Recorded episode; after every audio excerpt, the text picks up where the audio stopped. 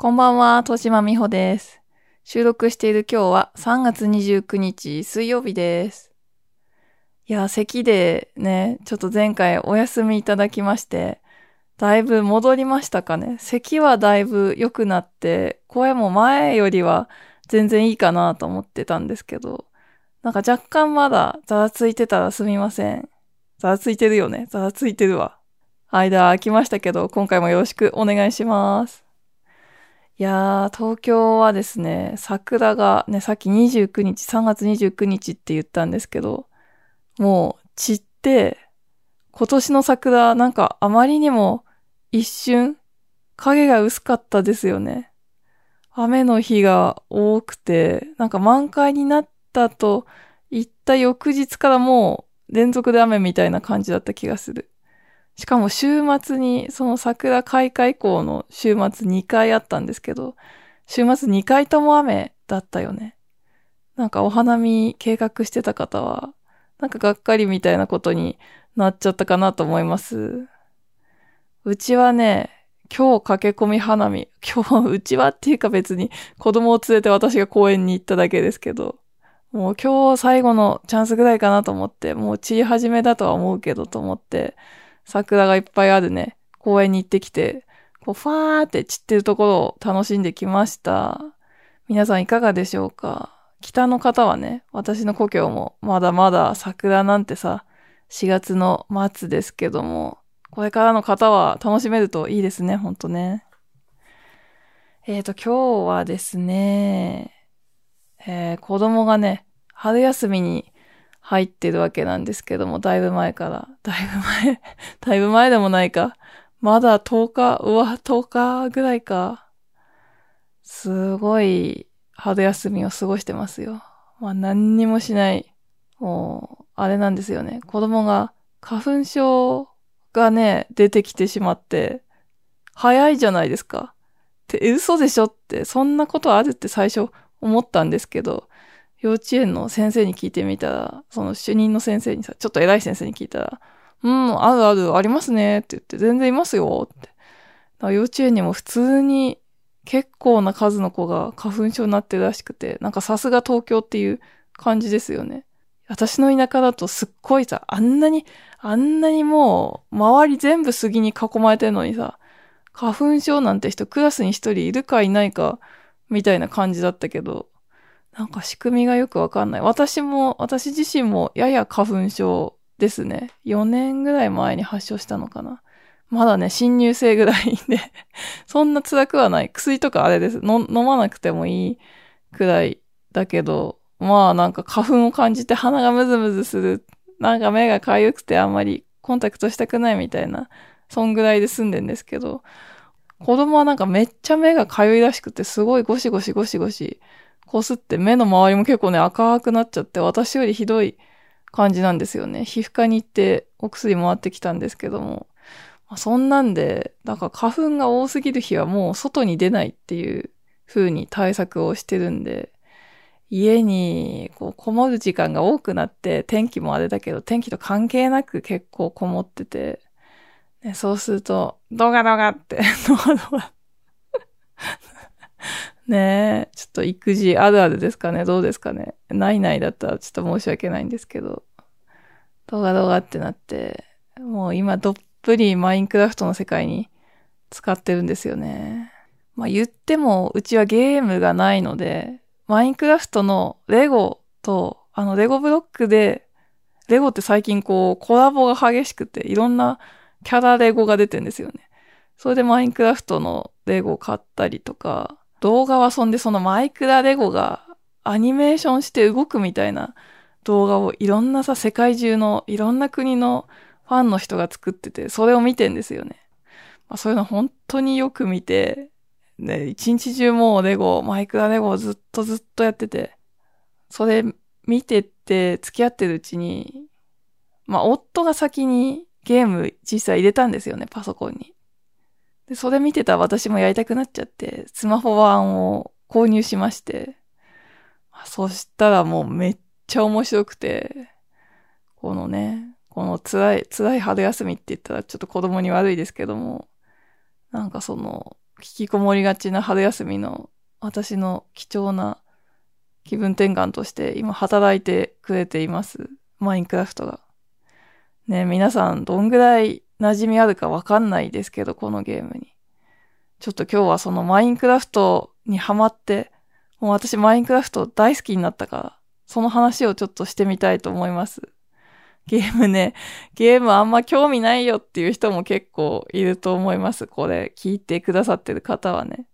特にこう、もうさ、その、社会人バリバリ以降の人だと、もうそういう、なんていうの、がっつりゲームやるっていう人はほとんどいないかもしんないなっては思うんですけど、ね、もしお時間ありましたらお付き合いいただければ幸いです。じゃあ始めましょう。今日で第24回になります。聖なる欲望ラジオ。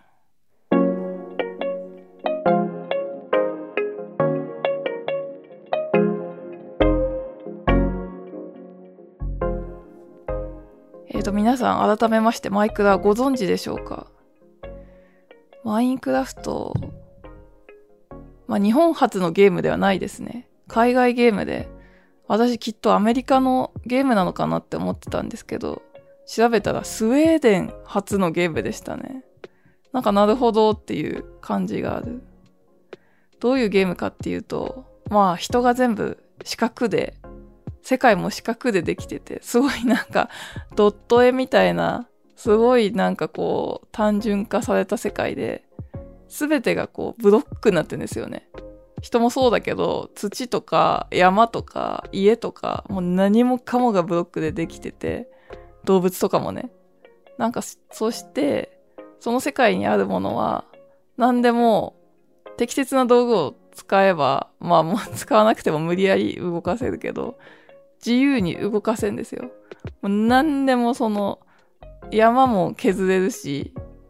地面もいくらでも穴掘れる。まあまあ加減はありますけど、すごいズブズブ掘っていくこともできるし、人の家も、村人が住んでる家も壊せるみたいな。で、自分の家はもちろん綺麗に建てたいとか、その中でまあ、その、マイン、クラフトのマインっていうのは、その、あれですね、採掘ですね。ね、マインクラフト、俺のクラフト、ね、高校でやってるマイクラの漫画めっちゃ重くしとくって、こう、これが俺のクラフトだっていうのが決め台詞なんですけど、その、そのマインじゃなくて、多分ね、本来的には掘る方の採掘のマインで、クラフトは、まあ、手で作る。だから、掘って手作りする。なんかいろんな材料を掘ってきて何かを作業、作業台っていうとこで作ったりとか、あとこう畑を作ったりとか、動物を、柵を作れば動物を囲んで飼ったりとかもできて、もう何でもできるんですよ。で、そして何にも課題が存在しないんですよ。そのゲームには。課題が。課題っていうか、その指令的なもの。なんかそうやって、かなり自由の利く世界で、本当に自由にさせられちゃうゲームなんですよね。本当にこう、最初自分が生まれて、生まれてってか、世界のある地点に自分が発生するんですよ。発生したら、そこで、一切ノーヒントで なんか、もう、何をしろとか、何かこう、ほら、ドラクエだったらさ、あれじゃあモンスターが来てさ、なんか迷惑をかけてるじゃん、人間に。そんで、これをどうにかしましょうっていう課題が提示されて、ね、自分が旅立たなきゃってなるのが、こう、昔式のドラクエだったりとか、まあ、多くの、そういう冒険物語にある展開だったかなって思うんですけど、そういうことは一切なくて、なんか、見たところ問題は特に起こってない世界で、別に何もしなくても自分が餓死するだけ。まあ、それで何をしますかっていうゲームなんですよね。なんだろう、私やっぱり、その自由さみたいなのが好きなんですよね、基本的に。なんか小さい時からさ、なんかゲームで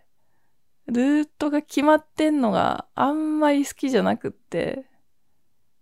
なんか一本道じゃなくてお話が分かれればいいのになとか、なんかその ドラクエとかでさ、またドラクエ引き合いに出してまで別にドラクエのこと嫌いなわけじゃないけど、みんな知ってる例としてね、私は大好きですけども、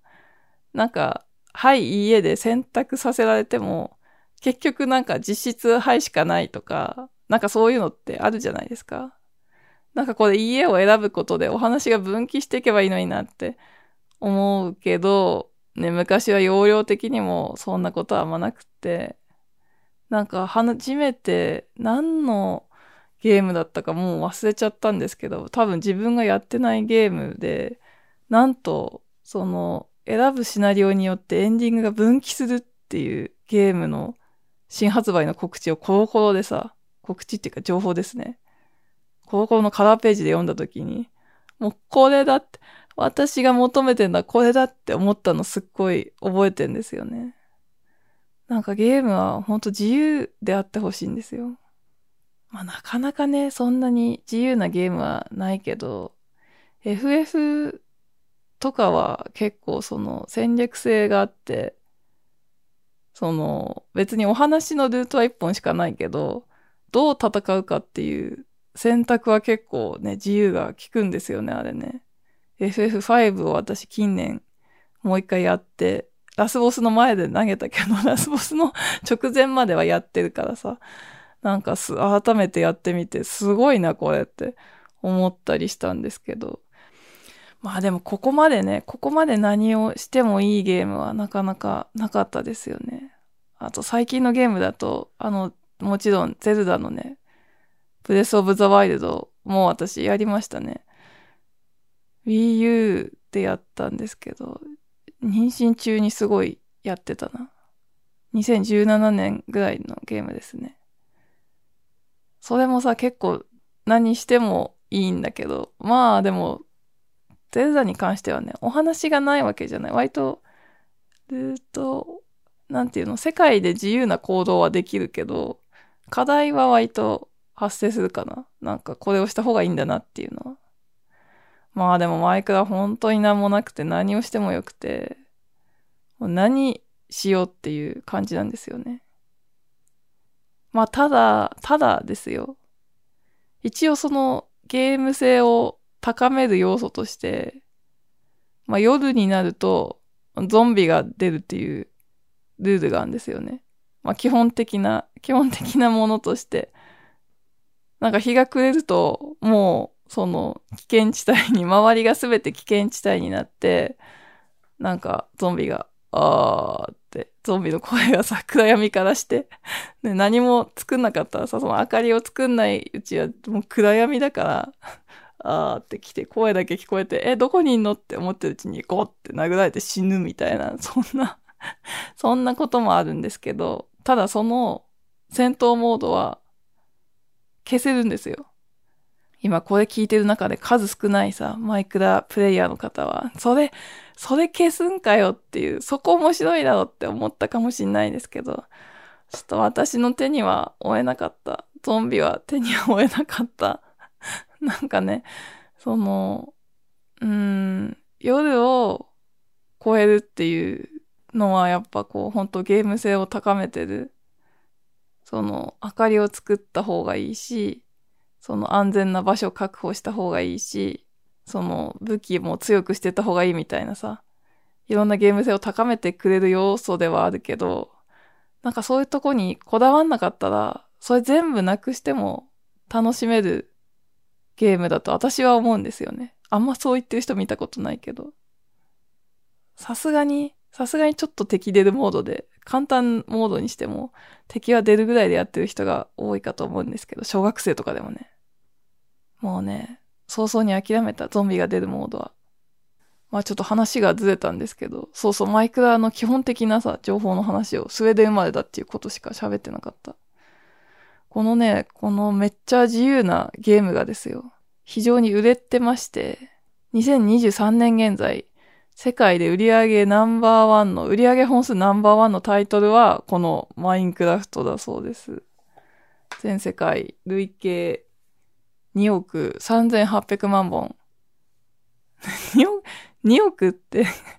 地球の人口何人だっけってなりますよね。でもまあ、こう、いろんなプラットフォームで出てるから、そのパソコンでやる人もいれば、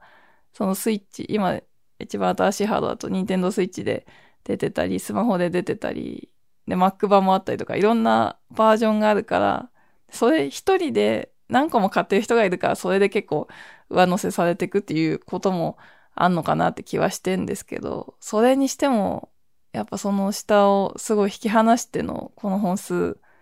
なんで、本当にいかに売れてるかわかると思います。日本では、なんか、最初に私がマイクラのこと知ったのは、夫が Xbox かなんかでやった時だったんですよね。それもやっぱり2016年か7年ぐらいだったと思うんですけど、その時は、まだね、あんまり今みたいに流行ってるっていう感じはしなくて、なんかパソコンでやってる人が多そうだなっていうゲームで、まあ実際そうだったんじゃないかなと思うんですけど、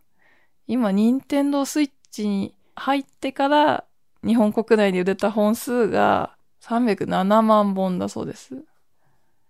ねえ、え、そんな売れてんのって思うよね。多分、私と同年代ぐらいの人は、え、そ、そんなあんま知らねえけど、そんなっていう感じですよね。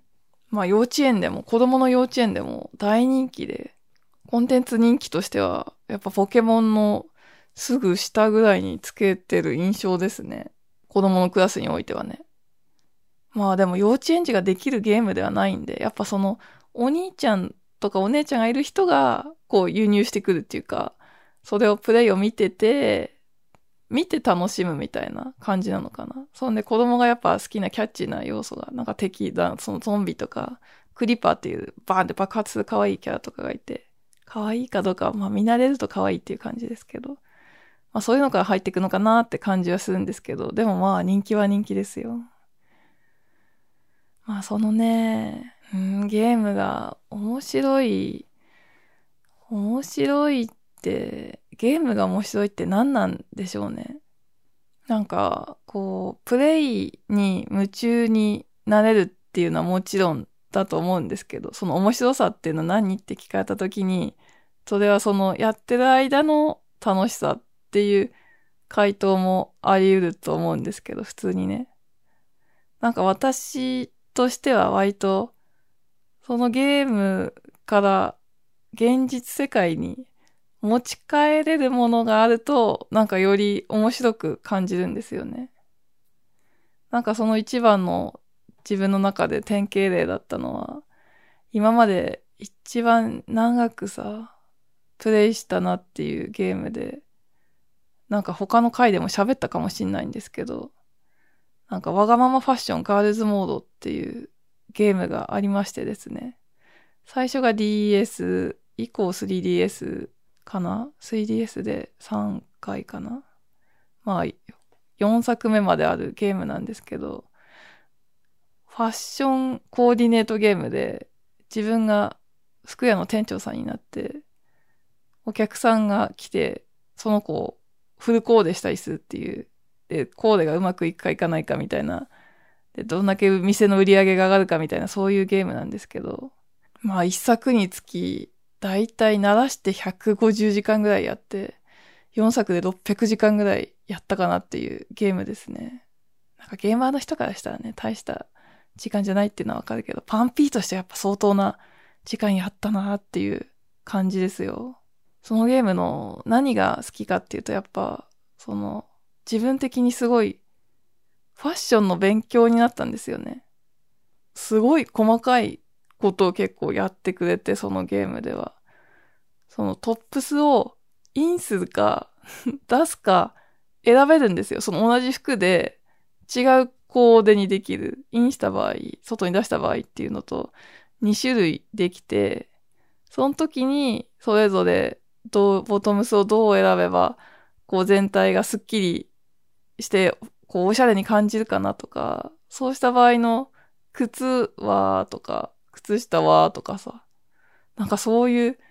流行り廃りと関係ない部分、そのシルエットとかの勉強にすごいなったんですよね。別に私、今それでやっと人並みかそれよりちょっとちょいしたぐらいで別にちょっとファッションに自信あるんですみたいな感じでは全然ないんですけど、もう私のファッションセンスは壊滅的だったから、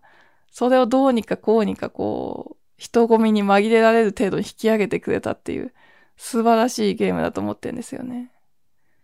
まあそれで、だけで、なんかその実用面でやってる、実用面のためだけにやってるわけじゃないけど、やっぱそうやって持ち帰れるものがあるから面白いっていうのはかなりあったと思います。まああとそこまでいかなくても、うん、楽しかったなっていうゲームだと、ときめも、ときめきメモリアルガールズサイド。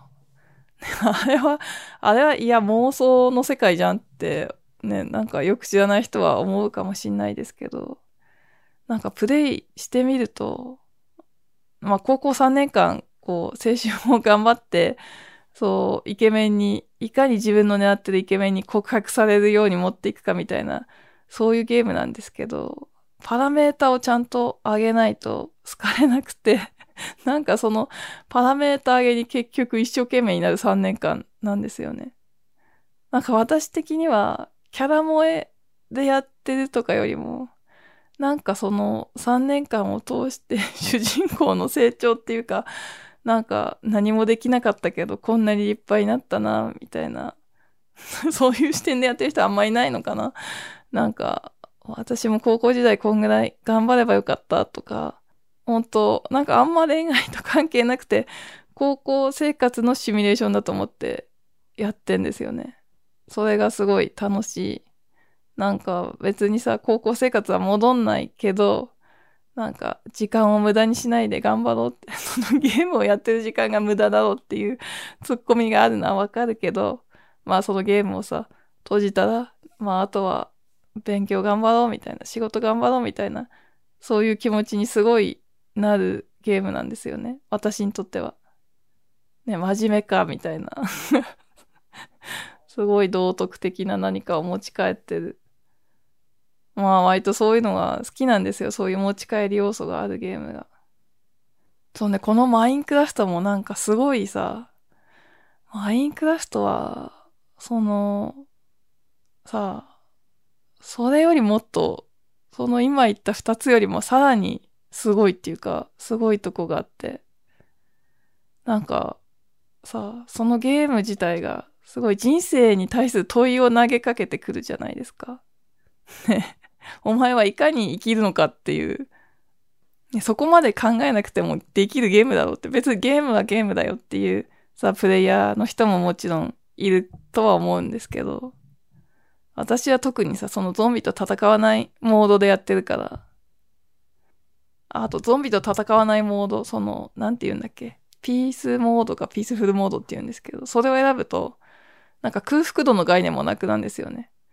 本当はそのゲーム性があるモードとしては、いつもお腹がだんだん減っていって、いつも食べ物をさ、適切に食べないと、やっぱそれはそれで死ぬっていうゲームなんですけど、それもなくしてんですよね。そのシビアさもちょっときついなと思って なくしてんだけど、それをなくしてみたからこそ、その、生きるために必要なことは私の場合だと、その、最低限必要なことはしなくていいんですよね。だからそれはまあなんとかなってるとして、それで何をしたいのかっていうのを、なんかどっかで考えてるわけじゃないけど、それがやってるうちに自然と出てくんですよね。私ってこういうこと重要に思ってるんだとか、こういうことはしなくていいと思ってんだなとか、なんかちょっと抽象的な話になっちゃってるかと思うんで、ちょっとこっからね、結構ゲーム内容に踏み込むんですけど、私の序盤の、マイクラ序盤の体験談を聞いてほしく思います。ちょっとこのまま後半に続きます。ちょっとじゃあ以下、私の具体的なね、マイクラ冒険談に入っていこうと思うんですけど、私は気づくと、その最初、砂漠にいたんですよ。まだ説明してなかったんですけど、その世界の作られ方っていうのも、その始めた人たちによって、プレイヤーによって違って、なんか適当に割り振られた、自動生成された世界で始まるんですよね。そんで世界にはいくつかの気候帯があって、その木木が多いさ、うちらが普通に住んでるこの日本みたいな、その木があって山があってみたいな、まあ地面はその本来的にはなんか草が生えてて緑でとか、そういうとことか、あと熱帯雨林みたいな場所とか、あともっと北の方みたいなさ、なんか雪原とか、その、もうちょっと雪原まで行かないけど、ちょっと鉱山地帯でなんかリャマがいるみたいなとことか、めっちゃいろいろあって、めっちゃでもないか。そんなにいっぱいあるわけじゃないけど、そういうさ、気候帯、植生、まあまあ植生によって分かれてて、私は砂漠で生まれたんですよね。で、マイクラに関して私さすがにちょっと予習してて、あれかの攻略サイトとか見たわけじゃなくて、スマホ版買ったんですけど、それにはなんか、何が、生きていくために何が必要かみたいな説明が一応書いてあって、その、お話の導入としてはないんですけど、設定の時に見たんだったかな。なんか選べるようになってて、一通り読んで、なんかまあ、まずは、木から道具を作りましょうっていうような導入が確か書いてあったと思うんですけど、まあそういう知識も私あって、始めたのに、砂漠だったんですよ。ど、どういうことと思って。木からやっぱ本当全てが始まるんですよ。道具を何も 持ってないんですよね。その自分は一応なんか画面上服は着てるけど、手に何も持ってないし、お金はない。お金っていう概念はないんですよ、マインクラフトの中にはね。なんか物々交換をするときはたまにあるけど、基本的には店とかはなくて何も買えないぐらいの感じなんですよね。だから本当に 素手でさ、最初素手でその森に木があるとこに生じた人たちも、最初素手で頑張って木をさ、ゴコゴコゴコって、ゴコゴってやって、こう、借り、借り出してじゃないな。木を切り出して、それを手で、別に自分の手痛くないけどさ、手でなんかある程度の木材にして、それで、斧を作るんだ。木の斧を使っ、作って、それでもうちょっと素手よりはマシにした感じで木を伐採してみたいな。あと今度はツルハシとかシャベルを作って地面を掘れるようにして、石炭を探して、石炭と木切れで松明を作ってみたいな。別にね、そんなもん別にゲームだからさ、そんな、そこ大変じゃなくて別にチュッチュッチュッってやるだけだけど、まあそういったね、作業を経て、なんかこう、無事最初の晩を迎えることができるわけなんですけど、なんか私の場合は、木がね、で、砂漠、ほんとどうしようかなと思いつつ、なんか歩いてたら、なんか珍しげな植物生えてて、まあ手に、なんかガサガサガサってこう素手でさ、取ったサトウキビだったんですよね。サトウキビでこれはいいものだ、取っとこうと思って。あと次サボテンを見たんですよね。サボテン使い道あるかわかんないけど、取れるか取っとこうと思って、ガッガッガッってやって、また取って。でも、サトウキビとサボテンしかないんですよね。それで何か作れるわけでもない。ほんとどうしようと思ってたら、でも村があったんですよ。あ、よかった村だと思って。なんかやっぱ、最初、村につけたらラッキーなんですよね。序盤で。なんか村に行くと、村のものを勝手に取っても怒られないんですよ。そこはドラクエとかと同じでさ。なんかその、結構家が建ってて、その人の家をゴソゴソってやって、こう引き出し、チェストって言うんですけど、チェストを開けて、キーって開けて、そっからこう、食べ物とか、もらってっても怒られないばかりか、家具をね、ベッドをね、こう、ガッガッガッガッってやっぱやるとさ、それも取れるんですよ。他のブロックみたいに。で、簡単に持ち運びできるようになるから、自分の持ち物リストにベッドちゃんが入るから、なんかそれで 無事夜を越せるようになるっていうセオリーがあるんですけど、あと生えてる野菜は取っていいとかさ。なんか、ああ、無駄だ。これでまあどうにかなるだろうと思ってたら、なんか、村人がいるんですよね。村人はもう、全員すごいモブ扱いで、同じ顔、地方によって違う服は着てるけど、顔がみんな同じなんですよ。もう男女の別さえない、すごいモブ感のある、あと職業によって服はちょっと微妙に違うけど、モブ感のあるモブなんだけど、なんか村人に話してみようと思って、ふんふんふんって、そんな、そんな声をずっと発し続けてんだけど、なんか取引ができるって話を聞いてたから、で、取引っていうボタンが出るようにこう、スマホを操作しようとしたんですけど、まだ慣れてなかったから、なんかこう、誤って、村人を一発ゴッて パンチしちゃったんですよね。すごいそれで、やばいってなって、私がね。なんでかっていうと、村人を殴ると、警察みたいな存在がいて、アイアンゴーレムっていうすごいでっかいロボットがいて、村を守ってんですよ。村人が殴られると、それを察知してきて、すごい、私をボコって殴ってくるはずだったんですよね。それは村に入るとき見かけてたんですよ。あ、あ、アイアンゴーレムがいると思って。村人殴んないように気をつけないとって思ってたんですけど、すごい、しょっぱなから殴っちゃって、はーってなってさ、すごい、うわーって、村を飛び出して、砂漠にうわーって、アイアンゴーレム追っかけてこないかな、追っかけてこないかなって思いながらすごい、だーって飛び出して逃げてさ、そしたら追ってこなかったんですよね。多分なんですけど、私のそのゾンビが出ないモードだと、アイアンゴーレムもそれによって襲ってこないかったみたいなんですよ。だから本当は逃げる必要なかったんだけど、逃げちゃって、そしてすごい闇雲に走ったから、ここがどこかも全くわかんなくなったんですよね。砂漠で。で、夜も来てさ、まあ、ゾンビは出ないけど、何もない砂漠を さまよって、地図もないんですよ。最初地図もないんですよ。マジでその画面に出てるさ、その 3D でできたワールドから全てを感じ取る。あ、なんか向こうに高い山があるなとか、あとお日様とお月様は必ず東から出て西へ沈んでいくから、それだけがこうヒントで、あとはもう本当に世界をさ、ただ歩くしかないんですよ。途方に暮れてきてさ、もう頼むから木が生えてるとこに行かしてくれって思いながらこう、どこかに向かってさ、とにかく一つの方向に歩みを進めて、ずっと一人きりでさ、歩いていったら、やっとね、木が生えてる場所に出たんですよ。あ、出たと思って。そんで、あとマイクラでは水も大事なんですけど、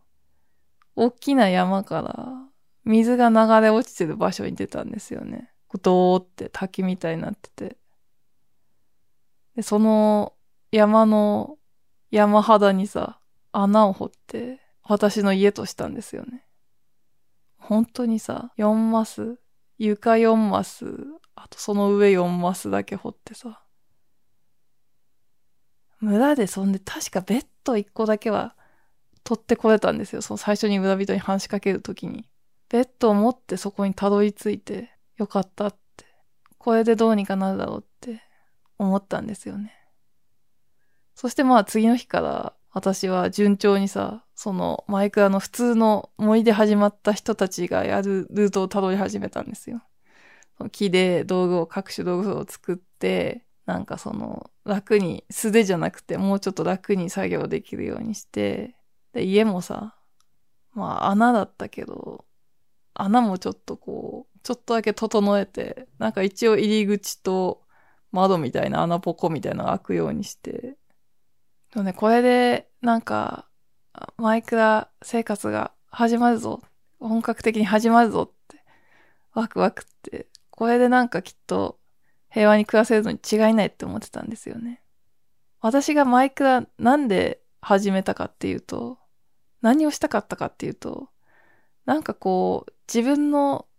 好きにさ、なんか小さな家を作って、そこで動物とか飼いたいと思ってたんですよ。なんか畑を耕して、どうせお腹変ないモードだけどさ、なんか穏便に穏便に暮らし続けようと思ってたんですよね。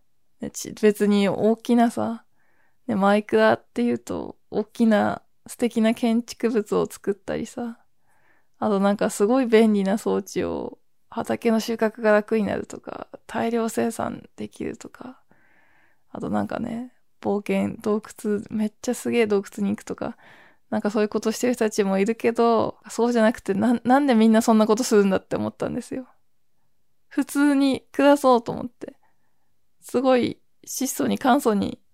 なんか、日に食べられる食、日に食べる食物だけ作って生きていこうじゃないかって思ったんですよね。それゲームでやんなくてもよくないっていう感じですけど、なんかそれをある程度自分の好きなロケーションでももうちょっとね、リアルよりは素敵な場所を、素敵な家に住めるかなっていう。いや、別にこの家も素敵ですけどね。なんか、そういうさ、なんか漠然としたその日常シミュレーションゲームみたいのに憧れを抱いて始めたとこもあったんですよ。だからその方向に持っていきたかったんですけど、なんか石炭を探しに山にちょっと後ろの山に登ってみたんですよね。その石炭は手に入ったけど、結構山をさ、高くまで登った上に、その登ったとこにこう拠点っていうさ、拠点ってまあ自分の作業できる作業台、物を作るのに必要なやつと、あとこう、そのベッド、寝るためのベッド、あとなんかちょっとしたものを入れとくチェストを作って置いとくと、まあ拠点って呼ばれるものになるんですけど、その拠点を作って、ベッドを置いてきちゃったんですよ。ね、山を置いたはいいけど、ベッドを置いてきた。なんか置いてきちゃったっていう感じじゃなくて、なんか戦略があって置いてきたような気がするんですよね。ベッド、やっぱ一個しかないとさ、寝れないと嫌だから、その度にこう壊してちっちゃくしてこう持ち運んでいつでもベッドボンって出せるようにしてたんですけど、なんかそのやり方だと、なんかで死んじゃった時に最初の、最初に生まれた地点に戻っちゃうっていう設定を知って、ベッドを残しておけば、前回ベッドに寝た場所からさ、寝た時から話が始まるんだけど、そのベッドを壊して持ち運んじゃうと、なんかここで生じたよっていうデータがなくなっちゃって、最初に戻されるっていうさ、本当にそういうルールなんですよ。それは嫌だなと思って、なんかそんな最初の地点に戻りたくないから、ベッドはもう一個作ってみることにして、置いてこようと思って置いてきたんですよね、多分。そんでベッドにもやっぱ材料が必要で、木はまあ生えてるからいいんですけど、その他に羊の毛が3つ必要なんですよ。で、羊の毛は、ハサミっていうアイテムがあるとチョキチョキって別に穏便にさ、羊ちゃんから毛を取ることができるんだけど、最初は序盤はハサミっていうのがなくって、木ではハサミは作れないですからね。羊を叩き殺すしかないんですよね。すごいかわいそうな話だけど。そうすると、その羊の毛が、まあ、運によって0個か2個手に入るっていう感じなんですよね。そんで、まあ、羊の毛をなんとか3個集めようと思ったんですよ。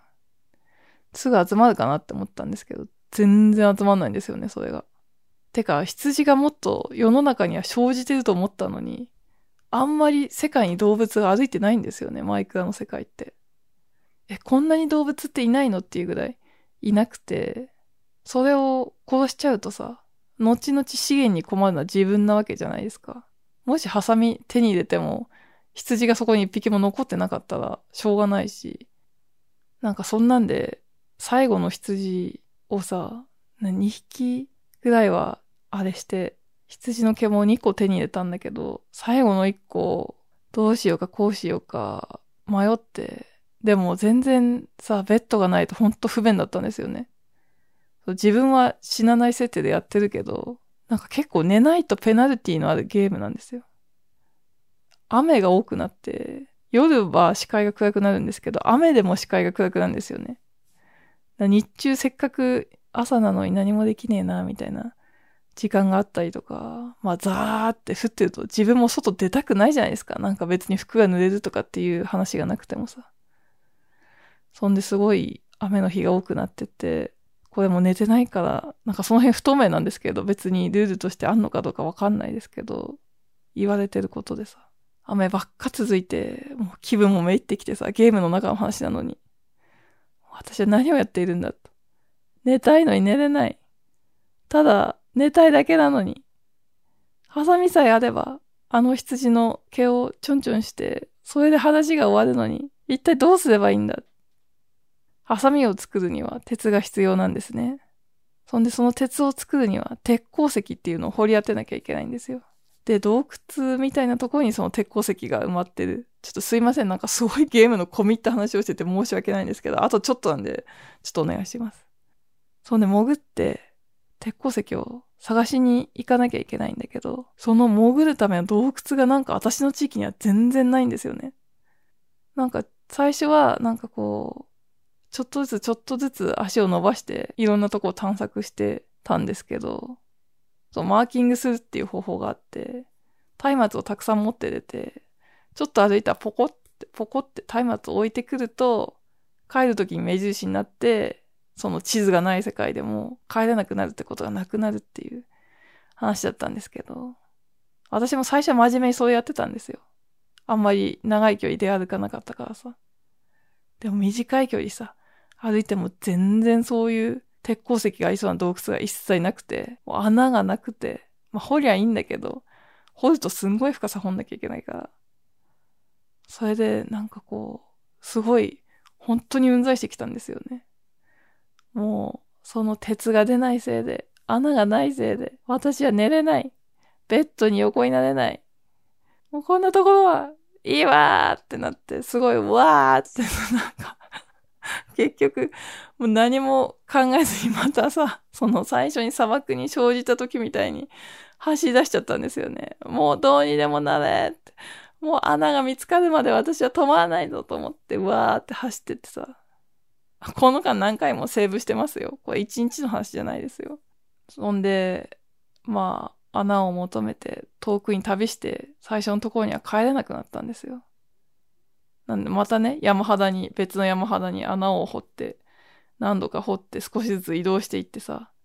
鉄がありそうな穴に潜って移動してっていうことをずっと続けて、まあ、やがて鉄取れたんですよ。そんでまあ、ハサミも手に入って、ベッドが作れて、ね、なんか生活がまともになってさ、もう最初の場所には戻れないし、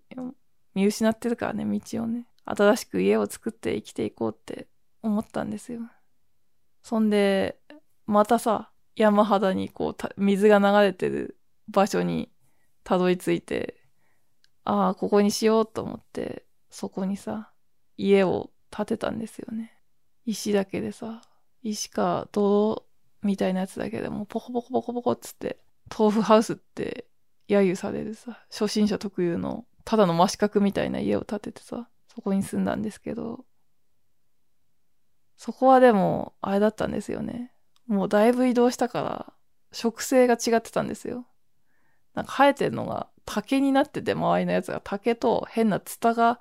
絡まったなんかデロッとした植物が 生えてて、そのね、ちょっと南の方みたいな。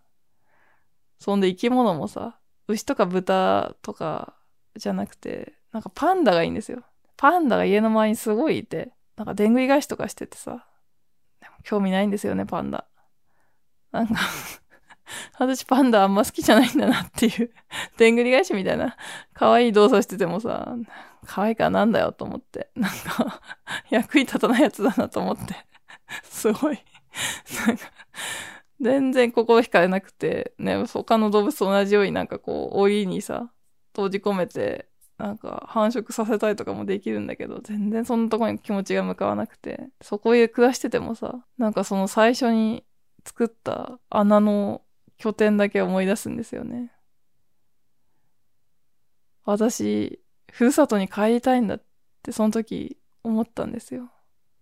ね、砂漠で生まれたけど、まあ砂漠から闇雲に走ってやっとたどり着いたさ、自分の最初のオアシス的な場所。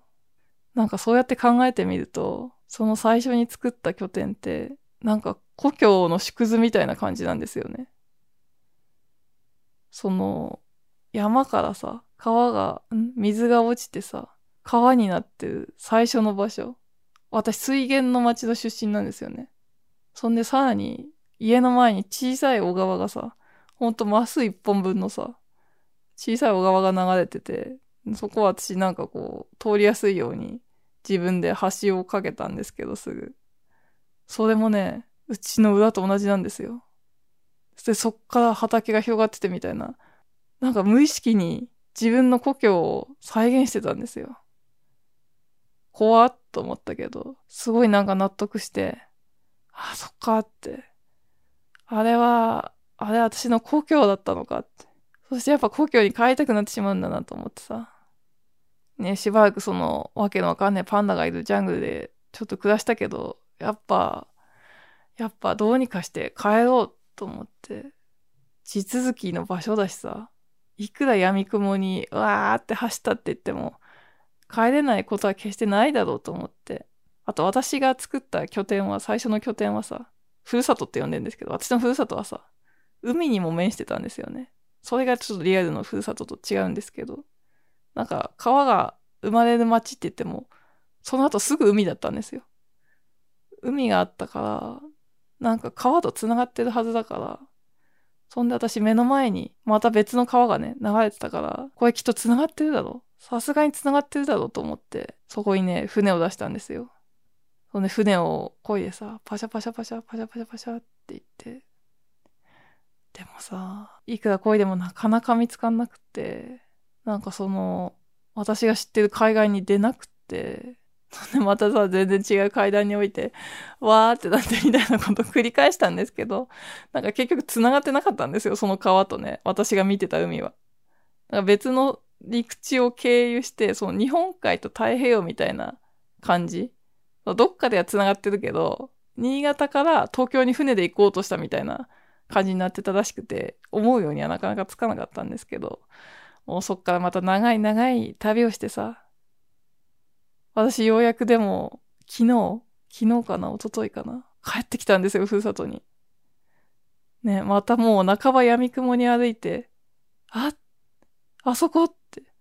見つけた時の感動たるや、そのさ、私の最初の穴ぽことさ、穴と小川と橋、そして穴ぽこの横につけた松明の明かりが見えた時、すごいなんとも言えない喜びが胸を満たしてさ。ほんで、帰ってきたと思って、わーってなるじゃないですか。まあ泣いてないけど、本当には泣いてないけど、結構胸熱くなってさ、私が求めてたのはやっぱこれだって思ったんですよね。やっぱこの場所に私来たかったんだなって。別にさ、そんなんゲームが作ったさ、適当なデータですよ。自動で所詮生成された世界だけど、もうここっていうさ、自分が最初に落ち着いた固有の場所に帰りたくなるんだなと思って。で、まあ、帰ってきてさ、その、粗末の穴ポコの家を見てさ、こんなとこに暮らしてたんだなと思って。ね二つ目のこう落ち着いた場所もさ、豆腐ハウスって呼ばれるようなものだったけど、でも穴ポコよりは広かったからさ、この穴ポコをもうちょっと掘ろうと思って、ここを広げてそのまま住もうって思ったんですよ。なんか最初はさ、帰る前はもし無事帰れたら、海の見える場所に家を建てようって思ってたんですけど、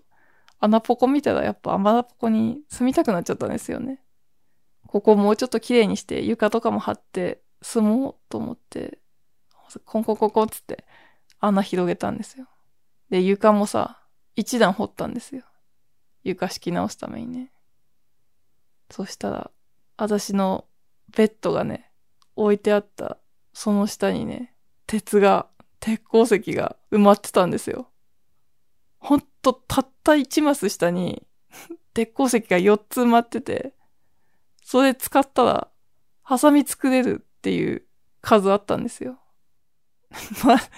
マジかと思ってあの、私がテンパったあの旅みたいな、あのわーとか言ってさ、すごい草原を駆け抜けてさ、全然違うとこにたどり着いたっていうのに、私が求めたもの、ね、そうなく、ないと思ってうんざりしたものが、ベッドの下に、すごい作り話みたいだけど、これ本当の話なんですよね。何なのかな？なんか、その初心者に優しいしようとして、最初にベッドを置いたとこから、あんま遠くないとこに、すぐ下に鉄が生成されるようにできてんですかね。でもそんな法則あったらもう YouTuber とかがめっちゃ言ってるような気がするから、さすがに違うんじゃないかなと思って。もうさ、不思議。何なんだろう。なんか暗喩かなと思って結構考えちゃいましたよね そのさ、なんかこんなところにあれはねって言って飛び出したけど、結局あるみたいなさ、青い鳥みたいな典型的な話じゃないですか。まあ、そんなところが私の冒険の第一章だったんですよ。その、それ、それなんか、それなんか人生に持ち帰るものあるってみんな、えって思ったかもしんないですけど、なんか細々とね、この旅の中でもやっぱ思うとこはあったんですよね。自分の欲求その衣食住に対する欲求みたいなの若干見えるっていうかさ。なんかやっぱ自分が住みたいとこに住みたい中を、心が落ち着く場所に住みたいんだなっていうこと。別に今故郷に帰りたいとは思ってないですけど。でもなんか基本的にはやっぱすごい、そういう似たような場所が落ち着くと思ってんだろうなっていうことと、あとなんだろう、その穴ポコに住もうって思った時にさ、なんか私、やっぱ人に何かを、いいものを作って人に自慢したいみたいな気持ち、一切ねえなって思いましたね。なんか、その、マイクだといえばさ、すごいさ、素敵な家を作って、人に見せる。そう、見せることもできるからね、その YouTube とかにいちいちあげなくても、自分が作った世界に人を呼んで、こんなん作りましたって見せることできるから、システム的にね。そういうことしようと思えばできるんだけど、もう全然なんかそういう欲求がない。なんか、もう何にも自慢できる家じゃなくても、綺麗な家じゃなくても、なんか中はでも快適にしたいんですよ。なんかおしゃれ、おしゃれ、うん。なんかある程度なんか床とかは貼ってあると嬉しいけど、なんか一定以上をさ、求めてないみたい。っていうこととか、あとあれですね、このゲームの遊び方自体、やっぱりこう、なんていうの？その一人でさ、そんなことを シコシコシコシコやっててもさ、その、何を作るぞ、わー、何するぞ、わー、みたいなことやってても楽しいっていうのがだいぶ気質が出てんなと思って。なんかしかもさ、それがこう、お偉大なるさ、そういう何か建築物を作ろうみたいな目標じゃなくてもいい。なんかその、ほんとさ、マイクラ植えてるから、いろんな人がさ、マイクラの中でクリエイトしてる人たちがたくさんさ、いるんだけど、その芸術的な建築物を作るっていうのをはじめさ、あとなんか結構回路を組んだりとか、いろいろすることもできるから、なんか小学校でプログラミング教育に使われてるとかっていう話もありますよね。そういうことに精を出す人たちもいるけど、なんかそういったことにマジでなんか興味がない。なんか自分がこう、生活が回せて、なんかそれにこう、感じることができれば、なんかこう、なんかいい天気だな、みたいな。畑かわいいな、みたいなとかさ。なんか、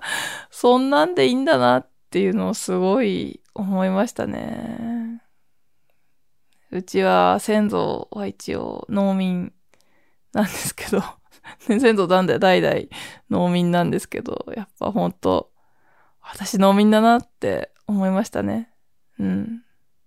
お金持ちになろうとも思わないし、でも生活に必要なものはちょっと欲しいんだけど、そういう鉄鉱石とかね。いや、そんな感じですいません、長々とゲームの話しちゃいましたね。なんかがっつり、なんかもうちょっと、もういつも言うけどこれ、もうちょっと面白い気がしたんだけどなんで思うように話せないんでしょうね。ほんとさ、マイクラ、何かをやっぱさ、ほんと自由だと問われるからさ、何をするかっていうのが、すごい面白いと思うんで、この話聞いて少しでも興味持ってくれた方はなんかこう、スマホでね。あ、でもね、スマホちょっとね、操作は癖ありますね。やっぱやりづらい、最初。もう絶対あの状態で初見で初めてやってみて、ゾンビとか倒せる操作性はないから、もう絶対スマホの人は、その、そのまま続けるかどうか別として、最初その私がやってるゾンビが出ないモードでやった方がいいと思います。まあスイッチでやるにしてもね、あれだと思う。そっちの方がいいと思いますね。特にね、ちょっと40とかになってる人はさ、そんなにドキドキハラハラしなくてもいいからね。楽に始めましょう、楽に。今一旦仕切ったんですけど、説明不足なとこがあったかなと思うので、ちょっと補足させてくださいね。マイクラの話。えっ、とですね。難易度は変えられるっていうことなんですよ。えっ、ー、とですね、私が言っていた敵が出ないモードっていうのは、サバイバルモードの中の難易度ピースフルってやつですね。サバイバルモードとクリエイティブモードの2つがあって、サバイバルモードはその一応普通に生活していくモードで、クリエイティブモードはすべてのもうアイテムを最初から持ってて無限に使えて自由に空も飛べるからそこでなんかすげえものを作ってくださいっていうモードなんですね。だからそれも敵は出ないけど、そこじゃなくて、サバイバルの方の一応生活がある中での敵が出ないモードになりますね。あと、ね、すごい面白いゲームではあるんですけど、あれなんですよ。3D なんで、こう 3D 用意する人にだけはちょっと厳しいかもしんないですね。そこだけはおすすめできないかも。私割と酔わない方だから、昔から女神転生とか、その、グリグリに 3D のやつやっても、3D でこうダンジョン探索するやつやっても酔わない方だったから、ね、ちょっとそれ厳しい人は残念ですけども、ね、なんか実況とかで楽しんでいただいて、私、ヒカキンさんのマイクラ実況今見てんですよね。ちょぼちょぼと興味のあるとこ拾い見してんですけど、めちゃくちゃあるから、その、7年前最初が7年前とかだから、もう、累計、なんかパート300いくつまで 載ってて、だからまあ見終わんないでしょうねっていう感じです。ねそんなわけで、ちょっと足りないとこもあるかもしんないですけど、ゲームのご紹介でした。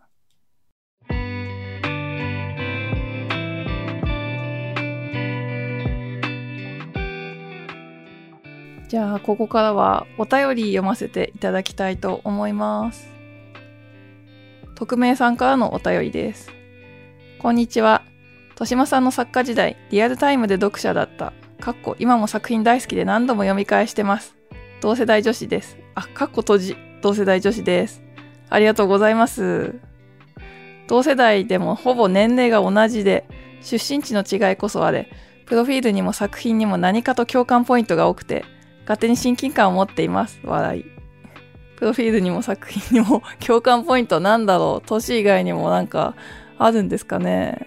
なんだろうゲームとか漫画とか好きとかそういうことかなブログが終わって寂しいなと思っていたところにポッドキャスト。家事や子育てをしながら聞けるし、このフォームから感想も送れるので嬉しいです。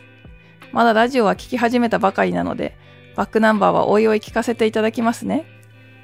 おばあ様との思い出の回を聞いて、うちの祖母も10年ちょい前に95歳で大往生だったことや、イメージ的に書かれる祖母、孫の関係性とはちょっと違うあたりも、これまた共通点だなと思いました。笑い。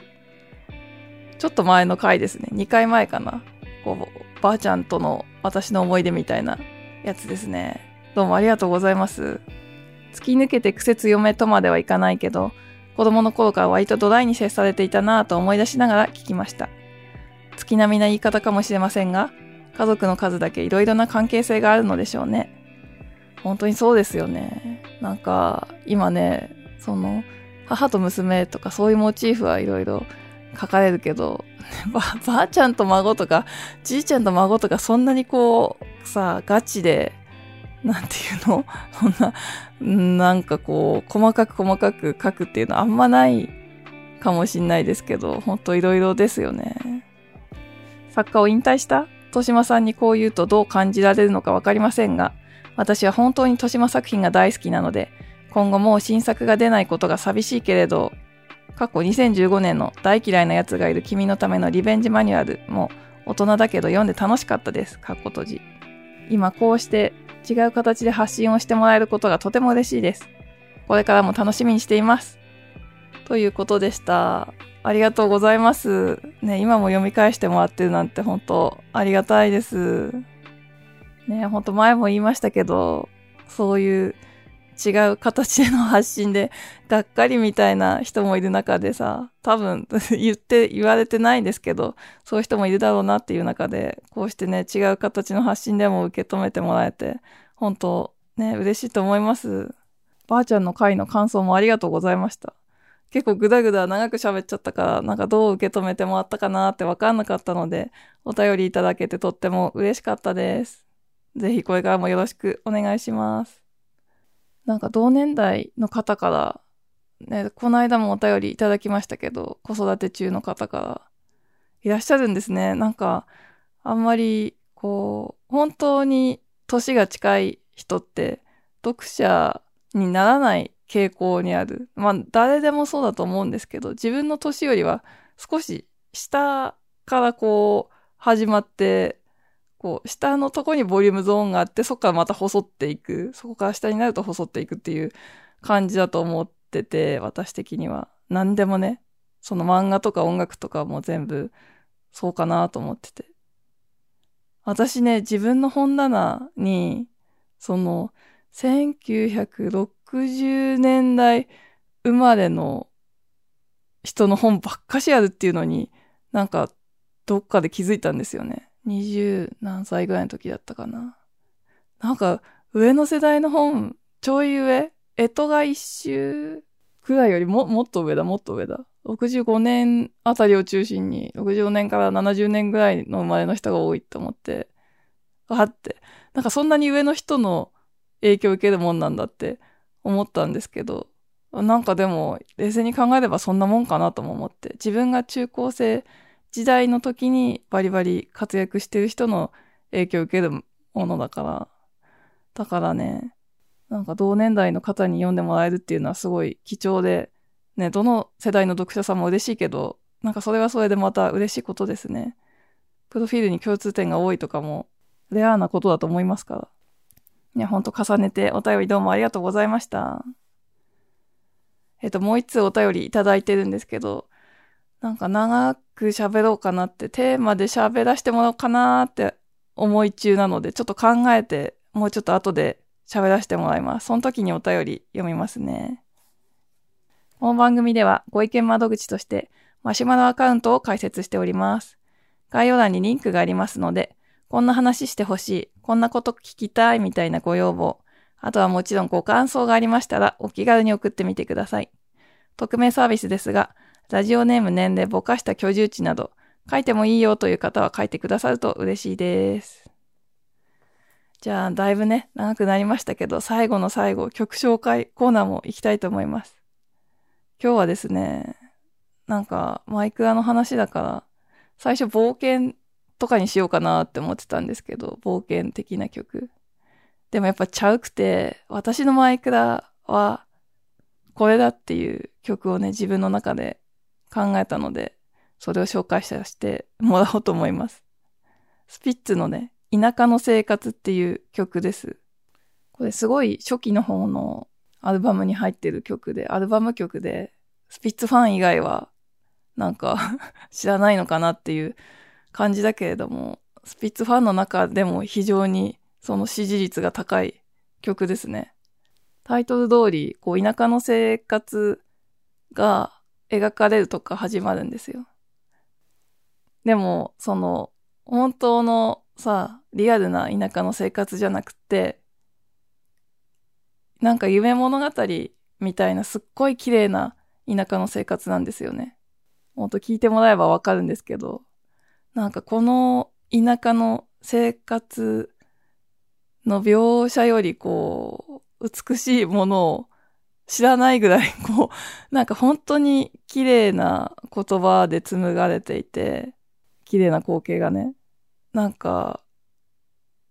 本当のことじゃないなって、まあ聞けばすぐわかるんですよ。で、やっぱりその歌詞の後半で、それが本当のことじゃないってことがわかるんですよね。歌詞の後半っていうか、その1番、2番ってある中の、1番の中でも、そのいわゆる A メロ、B メロみたいなやつですね。その、よく知らないけど、私こういう専門用語あんまり使わない方がいいなってくらい詳しくはないんだけれども、なんかその1番の中でももう暗転しちゃって、ああ、今のはただの考え事だったんだなってそれもこう、誰かと共有してた、まあ多分ね、カップルで共有されてた夢のような田舎の生活だったっていうことがわかるんですよね。そしてそれを今、その叶わない夢のままその人と別れようとしている曲なんですよ。まあ別にそこまでさ、そのセンチメンタリズムまでマイクラに入ってないけど、なんかその私にとってのマインクラフトは、その夢のような田舎の生活みたいな感じだからさ、その畑を耕して鶏を育てて ね、なんかこう、そよそよって、ふーみたいなさ、別にあのドット絵の中に風は吹いてないけど、なんかそれぐらいのさ、感じ。なんか本当の田舎の生活はやっぱそれだけじゃなくてさ、その 実際にはそんなことでは暮らしていけないから、なんか働きに出たりしなきゃいけないし、その働く中でも、なんか出世が難しかったりとか、高校の学罰があったりとか、そういうなんかさ、すごいさ、なんか苦しいことがあるわけじゃないですか。まあでもそういうのと関係ない夢のような田舎の生活。ね、まあいくら おすすめですっていう感じです。なんかこの田舎の生活についてさ、いろいろ、その、今のは私の解釈ですよ、一応。さ、それくらいまでは言ってもいいかなっていう部分で今お話ししたんですけど、やっぱ人によってすごい解釈の分かれる曲で、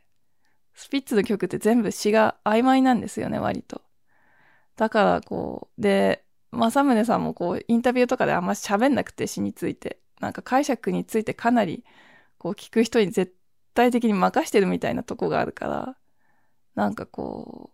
う、ね、皆さんにもそれぞれの解釈で聞いてほしいから、あんま詳しくは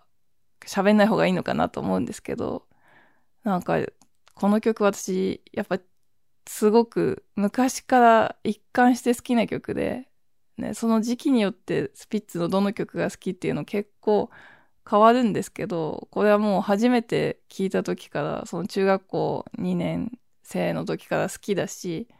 その後もずっと本当に好きですね。なんか、さっきも言ったけど、スピッツの中でも言葉の美しさがずば抜けてて、なんかその、夢のような光景の夢っぽさもずば抜けてるからさ、こう好きなんですけど、なんかそうやってずっと聞いてても気づかなかったことに割とこの間気づいたんですよ。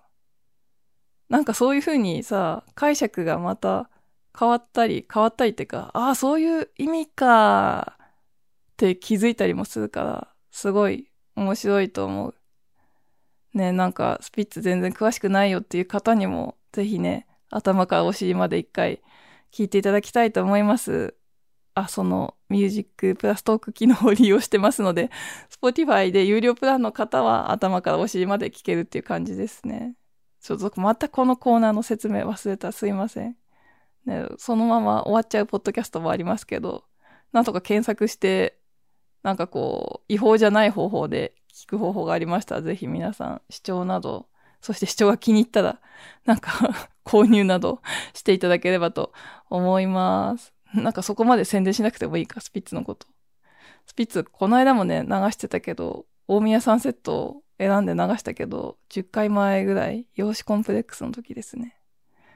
なんかもう、私は大好きだから別に10回に1回ぐらい流してもいいかって 思ってます。